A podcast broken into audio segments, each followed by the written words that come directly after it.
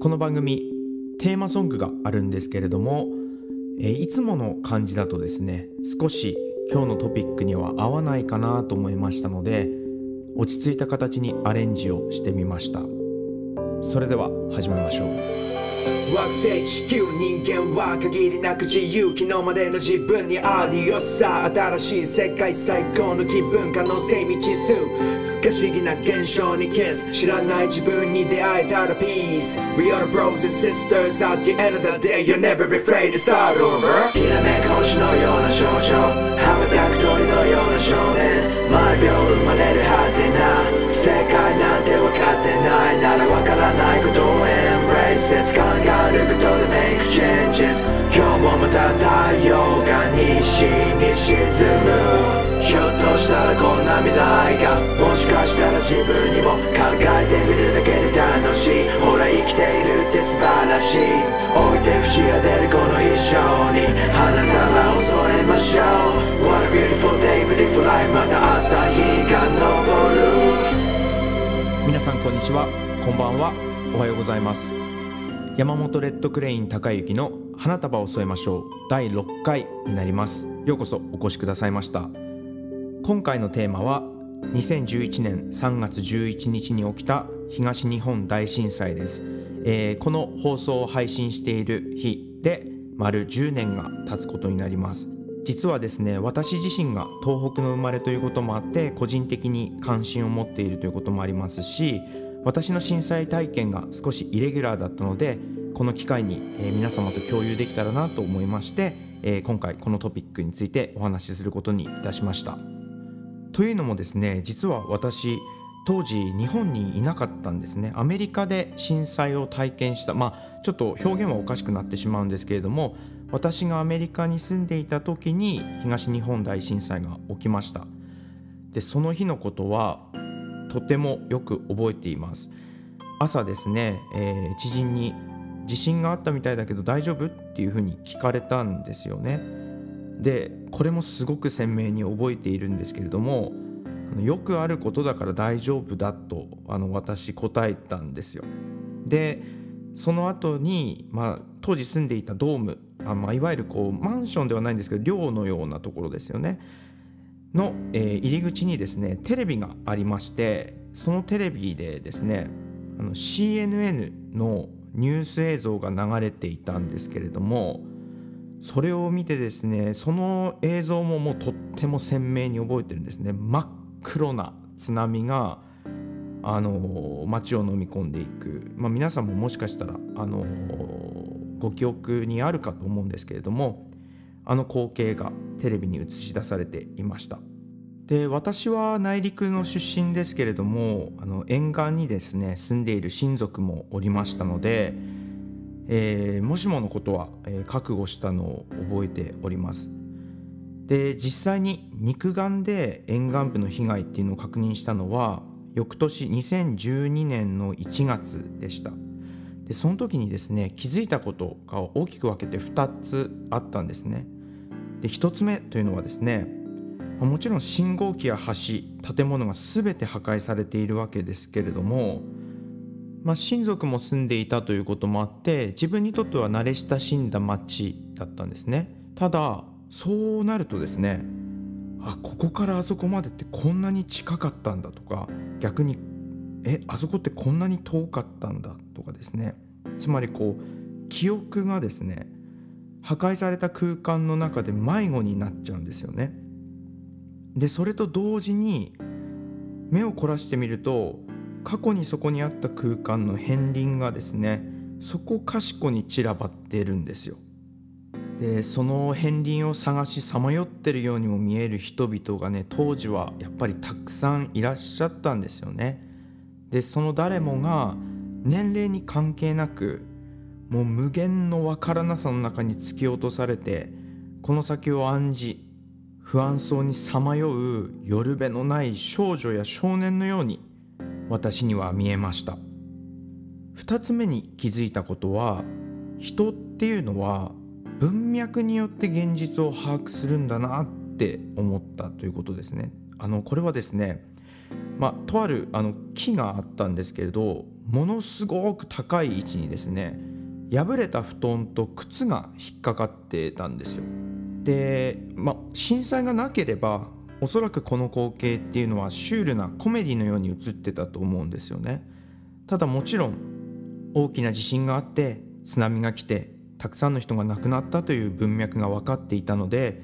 その光景から立ち上がってくる意味っていうのはですねもちろんですけれども喜劇とは真逆のものでした。想像を絶する津波の高さとそして確かにそこに生きていたであろう人々の生活っていうものがその光景から浮かび上がってきたんですよね。あの震災によって明るみになったことっていうのはたくさんあると思います。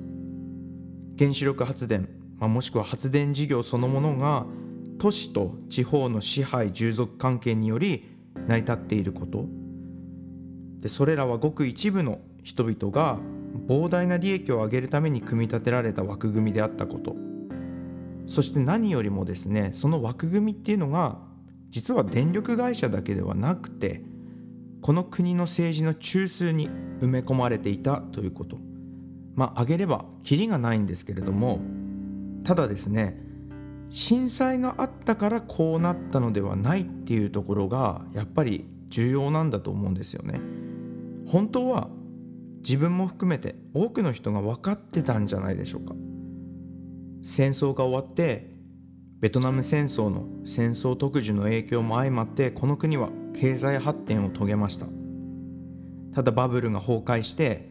それ以降ですねこの国が向かっている方向っていうものが何やら不気味だということはですねそんなに勉強してなくてもぼんやりでも多くの人が気づいてたんじゃないかなっていうふうに思うんですよね。中産階級が解体されて非正規雇用もどんどんどんどん増えてそうこうしていたら今度はコロナですよ。人間という生き物はですね不安の中に突き落とされた時っていうのは強く大きな力を求めてしまうと思うんですよね。でその気持ちは私もとっても分かります。そんなに強くないんですよねきっと人間ってね。ただ例えばナチスドイツが同じように国が元気がない時に人々の不安を活力にしてエンジンにして民主制のもとで誕生してしまったっていうことは何度でも思い返して学ぶべきだと思うんですよ。日本において震災以降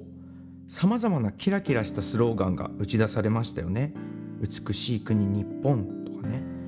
でキラキラしたイベントも組まれてきました。オリンピックそしてオリンピックが終わったらおそらく次は万博がメディアなどを通してフィーチャーされていくんじゃないかなっていうふうに思うんですよね。あの震災も日本という大きな物語でこれまでも語られてきましたし今後も語られていくと思います。大きな物語って気持ちいいんですよね。なんというか分かった気になってしまうんだと思うんですよね。でも実際は本当にそこにあるのは無数のそれぞれに固有の震災の経験っていうものがあるんですよ。自転と後転を繰り返すこの惑星でですねなぜこの時代になぜこの場所に生まれ落ちたのかもわからないままどうにかこうにか生きていって老いて朽ち果てていくのが人の一生ですよね。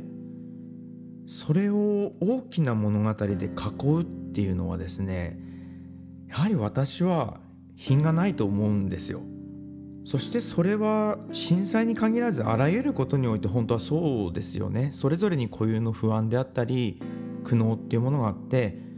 災害に限って言えばそれが阪神大震災の人もいれば熊本で起きた大地震の人もいれば毎年もう最近は日本では起こっている台風の被害に遭われている方もいれば様々です。それを軽はずみな気持ちで分かったなんて絶対に言えない。私がですねあの大変影響を受けてあの尊敬申し上げている思想家の方に佐々木あたるさんという方がいらっしゃるんですけれどもあの地獄というも愚かな最悪を前にした時にですね私たちができることって一体何なのかっていうことについて彼はあの以前ですねこんなふうに言ってました。いかに誠実に絶句するかということだと。安っぽい共感という暴力に加担することもなく無関心の誘惑にも屈しない態度。この態度を前提としてですねこの番組として伝えられるメッセージっていうのはすごくシンプルなものです。震災で亡くなられた方々のいくつもの魂に親族や知人を亡くされた方々のお気持ちにふるさとを奪われた方々の生活に気がつけば記憶から薄れていた人々の日常に花束を添えさせてください。最後に募金の情報です、えー、2つご紹介したいと思います。一つは二十歳基金というものですこれはコンセプトとしてはですね震災が起きた年に0歳だった子どもたちが、まあ、成人するまでをサポートする募金ということなんでしょうね。で、えっと、まだ10年ですので向こう10年は継続して募金活動をする団体のようです。ともう一つは日本赤十字社です。2021年の3月31日まで今月いっぱいですね募金を受け付けているようです。この2つに関してはあの寄付金はあの内閣府に認められている団体ですので税制優遇の対象になるそうです。この他にもですねあの検索をすればさまざまな、えー、募金団体がヒットすると思うので、えー、もしご興味があれば調べていただければと思います。次回は自分の座標を確認する方法についてお話をします。どうぞお楽しみに。